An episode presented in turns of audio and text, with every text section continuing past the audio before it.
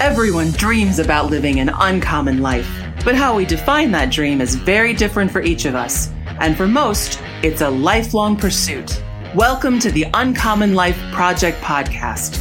We're going to introduce you to people who are living that life or enjoying the journey to get there. We're going to also give you some tools, tricks, and tips for starting or accelerating your own efforts to live an uncommon life, a life worth celebrating and savoring. Please welcome your hosts, Brian Dewhurst and Philip Ramsey. Hello and welcome everybody to another episode of the Uncommon Life Project where I am your host Philip Ramsey And I am Brian Dewhurst. and today we are talking to you as just two friends hanging out because it's a duo cast, Brian Dewhurst and Philip Ramsey. We got a fun one today and it is just a strategy. We do this from time to time, tips, tricks, and hints for you to live your own uncommon life. And today we are talking about a LIRP LIRP sounds like Sounds you like throw burp. up. Sounds like you threw up in your mouth.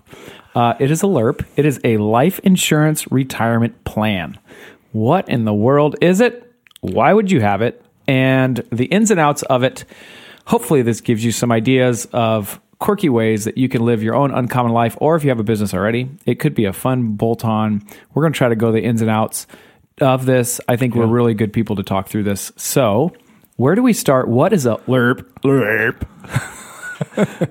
We've always wanted a noisemaker on the show, and now I feel like we get to get to do it. Um, if you if you've been listening to the show, you know that we've cover we kind of call it uncommon banking and trying to show people how they can borrow against cash value life insurance to do things now, like you know, buy off their cars or credit cards, or invest in a real estate property, or start a business, and the money still compounds. And you know, focusing kind of on what you can do with life insurance now this strategy is really the back end to that. We kind of cover it when we meet with people, but uh, the industry calls it a LIRP. So we kind of just felt like let's identify with the LIRP.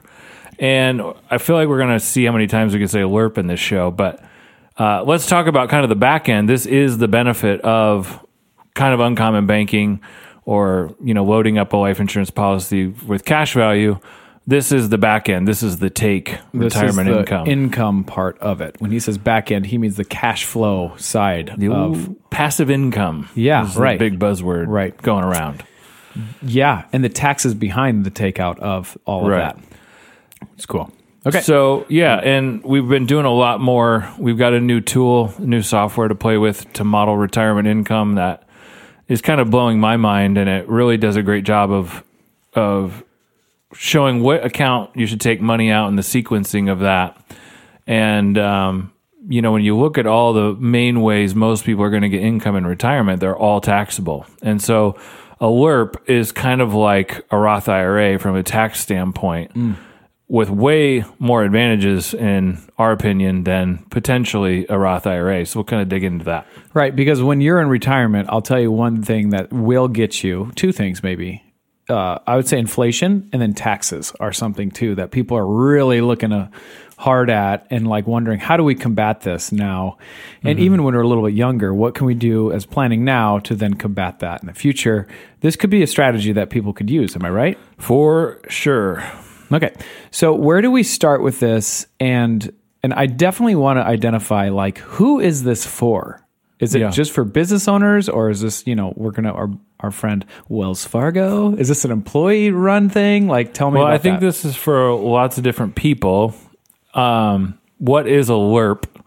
Life insurance retirement plan is is basically loading up a life insurance contract, cash value life, uh, or I'm sorry, cash value. You can either do this with a whole life contract. You could do this with a you know index universal life contract. You could do this with a variable universal life contract. Um, and so you're loading up a life insurance policy, trying to build the cash value, and then in retirement you're pulling that cash value out, uh, either via a surrender of cost basis or via policy loans, and both of those are tax-free sources of income. And so one of the real advantages you know, life insurance gets such a bad rap, right? Just because everybody hates it. I wish Right. it wasn't even called life insurance. I know. like they misnamed it. They really did, but it's hard not to Right. it anything else. But the thing that's different than what other people do is uh, normally what people are doing is trying to buy as much death benefit as they humanly possibly can with Mm-hmm. the least amount of cash outlay for their monthly expenses. premium and cash. Yeah, right. And so this is different because they're structured in order to build what? cash. Cash. And so in order to do that, they actually make the death benefit do what? We want the smallest amount of death benefit for the most amount of premium. Um, Yeah. and So so, it's kind it's- of the complete opposite design. Right. And so I think this is where I would maybe challenge the listener to think like this is maybe a different way to look at life insurance than they've even looked at before. Or if you're a longtime listener, it's a little bit like you said, the uncommon banking strategy. Yeah. So I think that's just something really quick just to to to take a quick look at the actual life insurance itself and say we're structuring this way different than normal and we really do want the cash value to grow because of the benefits you just talked about we want the tax free the tax benefits of the cash value Yeah. okay when I look at it too, when you look at philosophical argument or approach to building wealth, you know, I think Dave Ramsey, not your uncle, came up with one of the best. I don't know if he came up with this, but he he's a proponent of it. Is buy term and invest the difference. The problem is most people don't invest the difference. And so one of our clients that's doing this strategy, I would say doing uncommon banking and, you know, looking at it as a LIRP. To me, this is like the cherry on top of uncommon banking, but you could look at it in isolation of just the LIRP itself. yeah Um, he's like, it really has forced me to put money away I otherwise probably would have spent. Like, I think when you do buy term and invest the difference, it's hard to be honest with yourself of like, no, I need to save this extra two grand a month, uh, you know, because I'm buying term insurance. It's a very s- slippery slope to just spend that money, especially right now. it's valid So it kind of, you know, the kind of the way we talk about it with people, or you know, when we when we show this to clients or prospective clients, is think about like when you're in your high school gym and you're standing at mid court and the scoreboard's on the wall. What number would you want to see on that scoreboard? You know, from five years from now, ten years from now, that you could save outside of your retirement plan, outside of your company work plan you know, and then let's try to go after that number. Even if we come up short, you're going to have more money than you probably would have. And then when you build that into the life insurance, you know that you're getting a bill for that amount annually, you know, and it you're you are more inclined to put that money in there. Your your investment brokerage account or like buy term invest the difference. You don't get a brokerage bill of like, hey, you need to save twenty thousand dollars this year. You're probably just going to spend it. So that to me is one of the biggest advantages of the LIRP is it's going to force you to put money away. So it's for everybody. It's not just for business owners, it's for employees. Okay. And then let's just talk more about I don't like there's a lot of things that we can talk about it. So how do you use and how do you fund it? Like if you're just an employee or versus you're a business owner, it sounds like they're probably two different answers. Yeah. Obviously, the more money you make, it's probably more advantageous for you because there's a limit on Roth. So, you know, the more money you make, the more taxes you're going to pay. I'm talking about like W 2 income or 1099 income, self employment income. The more money you make, the more taxes you're going to pay, which typically lends you to doing, you know, like a traditional 401k or a SEP or a simple, where you're getting the tax deduction in the current year because you want to lower your taxable income mm-hmm. if you do Roth in that situation, you're paying taxes on the full boat, and you know you're not. Most business owners or most high net worth people aren't doing that. Mm-hmm. Aren't biting the bullet each year to fund the Roth 401k. Mm-hmm. Right. So then, if you look at if you make too much, you can't do Roth, or let's say you even make a little bit less, and you can do Roth, you can only put six thousand in there. If you're under fifty, there's just not a lot amount of a lot of money. So this is really for the people that like, you know, you're making double digit monthly income. Let's say 10, 15 grand or more is hitting your bank account, you know, and you're only spending eight to 12 and you could save, you know, two, three, four, five, ten thousand dollars a month uh, after maxing out your retirement accounts, and you need to put that money somewhere. The real two alternatives or three alternatives is a brokerage account, Two is, you know, paying off debt or buying real estate that produces cash flow. A lot of people don't want to do that because of the work it requires. Right. And then three, a LIRP is a really great place for those people to store excess, you know, cash that they don't need and a forced savings kind of scenario. Right.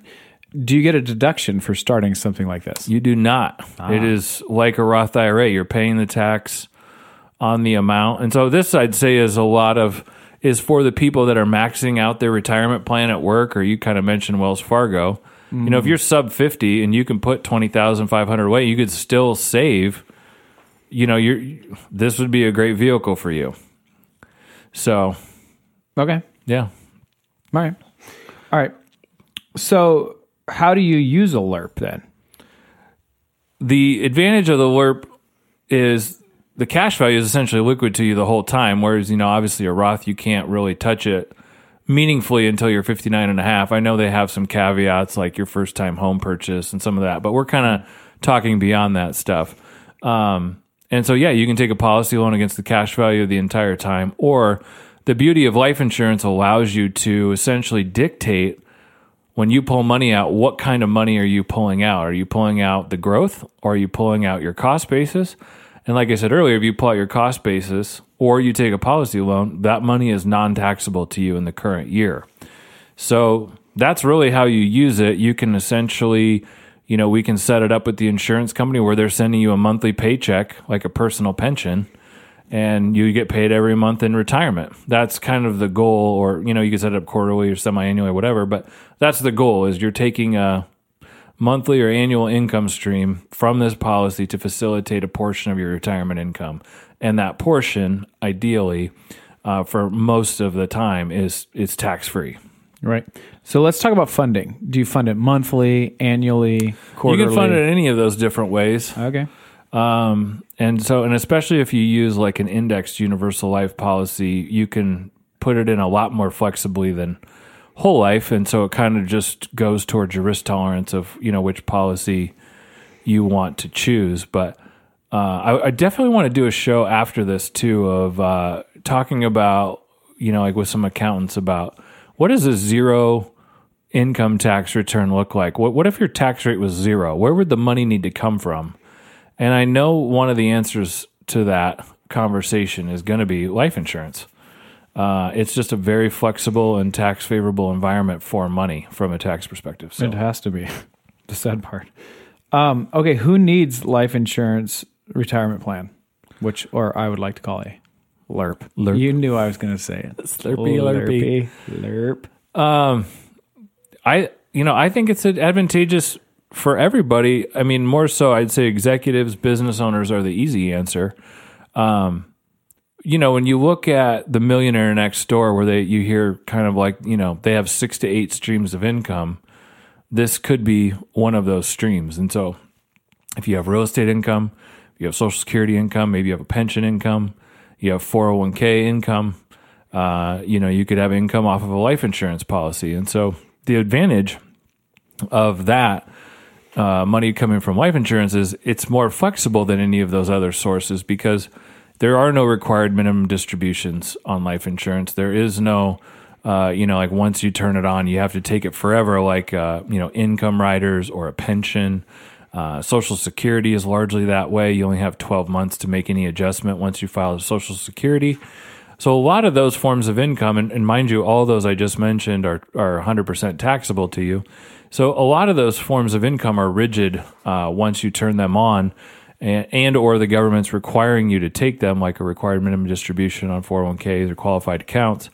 Uh, and so life insurance doesn't have any of that. You know, you could take out a hundred grand one year and take out zero the next, and uh, so it's a great tool to, you know, massage, if you will, your tax return or your cash flow in retirement. Yeah. Anytime we use massage and money into a podcast, I feel like we should get like 30 points. I think we should almost like start trying to pick a word before we start the podcast and see if we can incorporate it. it. Okay. So- let's go to, I'd love to just talk through because like there's a couple things we're talking about. One, a 401k. So what's the difference between a LIRP, 401k, and even like an IRA? Some people might. So like doing kind of like going through pros and cons, maybe of each. I don't know if you can even do this uh, off the top of your head. This Yeah. might be a lot to ask, but I think the big let's go to the cons of this because obviously we're doing a podcast on it and it sounds like oh why wouldn't everybody do this? It sounds Yeah. amazing. Yeah. So the the fees and costs obviously it's life insurance so it's going to come with a higher cost than you know directly indexing into the stock market or buying individual stocks. It's definitely more expensive than that. Uh, you know, two, the returns can be less than what you would typically get in the stock market because, uh, you know, it's an it's a life insurance product, and so it's not a direct investment vehicle. So the returns or the upside might be capped. Um, and so third is just the ongoing cost of carrying the death benefit. You know, I have, I kind of always use the analogy McDonald's has a cost to build a cheeseburger. Well, a life insurance contract has a cost to carry a death benefit. So all of these things can can be negative. You could even view, in my opinion, the premium as a negative. You know, you're getting a bill; it's got to get paid. Um, and so some people, in the way they're wired with money and their mindset, they would view that as like an expense as opposed to an asset. And uh, you know that would be harder for them mentally to overcome. Of like, I don't want to keep paying this. You know, what's the advantage? And so I think when you look at a LIRP specifically, like you've got to look at the back end cash flow take and the tax favorable and the liquidity and um, you know those types of things more specifically as a purpose of putting the money in. Yeah. Okay, so I know a lot of our listeners are going to ask their accountant, tell me about a LIRP. And I don't know if they really want to know the answer or they just want to say LIRP. so, what do you think the average accountant or CPA would say when all of our listeners, which there's a lot of them, shout out to all of you, walk up to their CPA and say, tell me about a LIRP. What do you know about them? Yeah, I don't honestly know that many accountants would even know what that means. Oh, Um, huh. Two, it's been my experience. I don't want to speak for you, but with all the different accountants we've worked with, with clients, prospective clients, it doesn't seem to me that a lot of accountants and CPAs like cash value life insurance. And again, they're not all created equal, Right. too. We don't like most of them either. it, it has to be designed very specifically and, you know, as part of a very, you know, cohesive plan. Comprehensive. Yeah. Yeah. And so I would say it wouldn't be favorable. But then when you flip the conversation of what are the sources where I could get tax free income in retirement, you know, the answer is very short Roth and life insurance. And I'm sure there's maybe some other quirks out there, uh, you know, municipal, tax free municipal bonds. If interest rates were to go back to a more normal level, uh, treasury bonds, there's multiple answers beyond two. But from an overall structural standpoint, Roth and life insurance are two of the main structures to get generate tax free retirement income. Okay, so you're telling our listeners they can't use the word LIRP. is what I heard. No, I think that's wise. I love here's something that I think you did pull out is sometimes I think accountants or CPAs it helps on how you ask the question that will help you deduce what the answer is because there's a lot of preconceived notions about different things and if you ask it in like and you address that eh, they might have a different answer than if you're just, you know, they hear life insurance, like shut it down or whatever. Right. So, what are some quirky things I think that they can look at and like who can get them into something like this? Um, and how do they even go about learning more information about it, things like that? And and what are some quirks if they do ask some random advisor, not us, which seems really weird if they're listening to our podcast. But if they are, what are the some things like pitfalls that they could maybe see out of a proposal? Let's say. So I think you'd want to be very leery of a proposal that didn't have a significant amount of cash up front. So like if you're mm, It's good. you know going to put in whatever thirty fifty thousand dollars a year for ten years, and let's just I just like round numbers, so I'm not trying to make the number big, but let's just say you're going to put fifty thousand in a year premium. If your cash value is not above, I would say twenty five to thirty in year one, I would be very hesitant to continue down that path. Or let's just get a different opinion too. Um, Yeah. Yep. So you you definitely want some significant upfront cash value to this. Because if you remember, we are structuring these for a high Cash. cash, value so it can grow quickly. And if something goes wrong with the plan and you need access to that money, you don't want that to be a goose egg for the first five years. Amen to that. So that would be kind of uh, one thing to look for. Two, I think in terms of like who is this for or why would you use this, maybe take a step backwards. But you know, you can't really meaningfully touch your 401k money before you're 59 and a half, even Roth IRA money. If you really want to retire sub 59 and a half or have time freedom, maybe you're still doing stuff and generating income, but you want more time freedom. You know, this is an asset class that you can tap for income and, and liquidity prior to 59 and a half without penalty. And so it's a very flexible asset when it lo- when you look at the stages and phases of life and and you know uh, When putting a lot of- together a plan. when there's a lot of cash value in it. Right. Yeah. So I'm I kind of forgot your other point Oh, there, okay. So who can get something like this for them? Is yeah, I think any licensed life insurance agent would be able to help them. In in and theory, I think another thing that I would say is a pitfall is having an increasing death benefit. That seems like your death benefit should always be a little higher than your cash value would ever be. Something to watch out for. Like if your cash value ends up being the death benefit and it's like pretty early on in the contract. Now later down the road when you turn into be like 80, they might be the similar. But even early on, you probably want to make sure that that, that death benefit is increasing, mm-hmm. not staying the same. That's some other pitfall that I think I've seen yeah, in the past. yep. Okay. I'm trying to think what else. I think we covered it. Okay. So anybody can get up to So this is where I think it's interesting. It's the life insurance retirement plans. And the retirement plans makes me think of employ like a business owner or somebody that has access to something for a retirement plan because that's normally who I guess applies retirement plans the most, right? Mm-hmm. But this isn't really what that is. You don't have to have a business structure. Yeah, it's for You- anybody. it's It's for a anybody. liquid savings account. You can access it month one. You could access it 30 years from now. It's it's just like a forced savings account. And then, like I said earlier, you know, you can do it with whole life. You can do it with index universal life. There's different vehicles of life insurance that you can do based on your risk tolerance. And, um, you know, that I think is maybe a separate show. But Right. Yeah. So let's do last thing, and we've kind of danced around it, but just patient type or or person that this is ideal for. And I think it's interesting to know that you know it could work for somebody, you know, not this, but in an ideal world, I think you've already painted it. But I think let's just reintroduce that kind of like, oh, this is me. yeah, Maybe I should think of definitely entrepreneurs, business owners. Um, I think especially too if you have young, like a younger family, like dual income.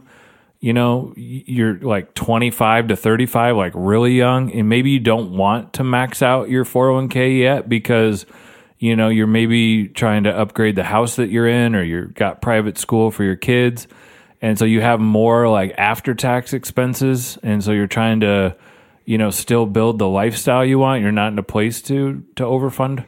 I think that's interesting. Or you are maxing out your retirement plan you still have excess cash flow to save and you want it to be tax protected because if you're if you're making that kind of money you don't want to make after tax you know income off of uh, like you know dividends and that type of stuff or capital gains exposure where you're buying and selling stocks it's just going to amplify your tax problem.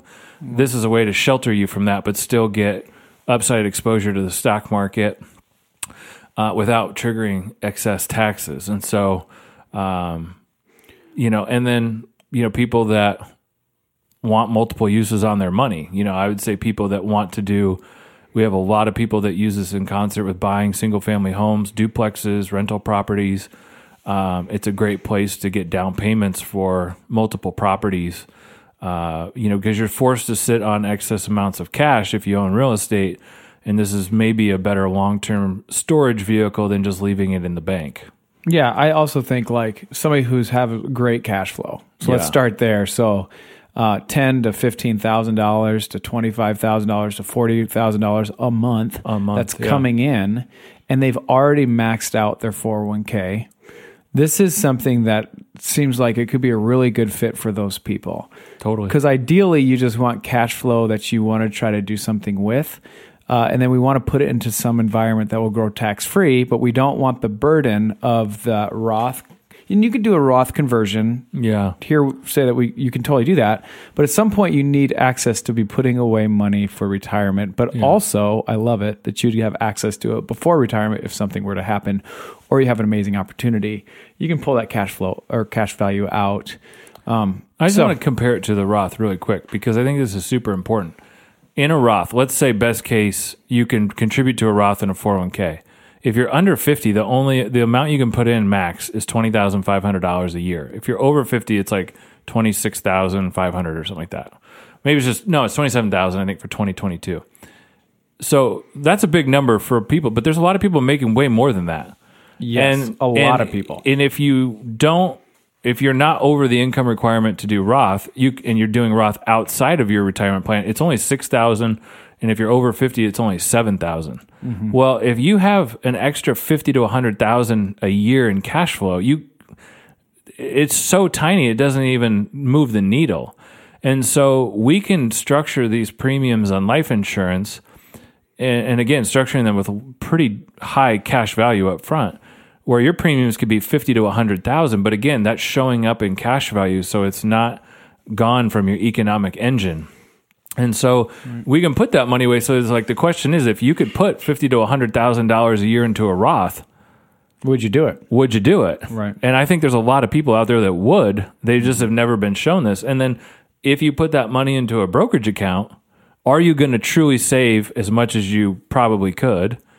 I don't know. And then B, let's say you are and you want to buy and sell stocks or you're doing any type of moving inside that portfolio, you're probably going to trigger capital gains, which is going to move the needle on your tax liability. So this gives you the upside potentially to the stock market depending on the vehicle that you use of insurance and shelters that money from tax.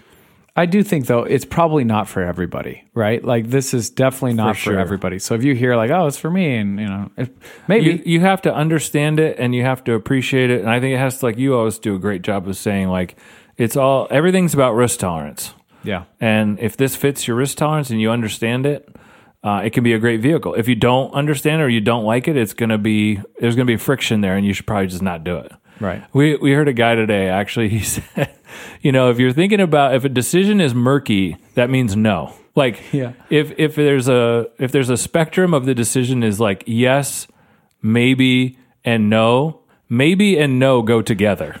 Yeah, I love that. So, anyways, Okay, well, I think that's at least gives you a little bit of exposure to a LIRP, Yeah. um, life insurance, retirement plan. Thanks for your time. Thanks for listening. thank you. You've been listening to Uncommon Life Project. I've been your host, Philip Ramsey. And I'm Brian Dewhurst. Until next time, have a great day. And go be uncommon. Bye. That's all for this episode of the Uncommon Life Project, brought to you by Uncommon Wealth Partners. Be sure to visit uncommonwealth.com to learn more about our services. Don't miss an episode as we introduce you to inspiring people who are actively pursuing an uncommon life.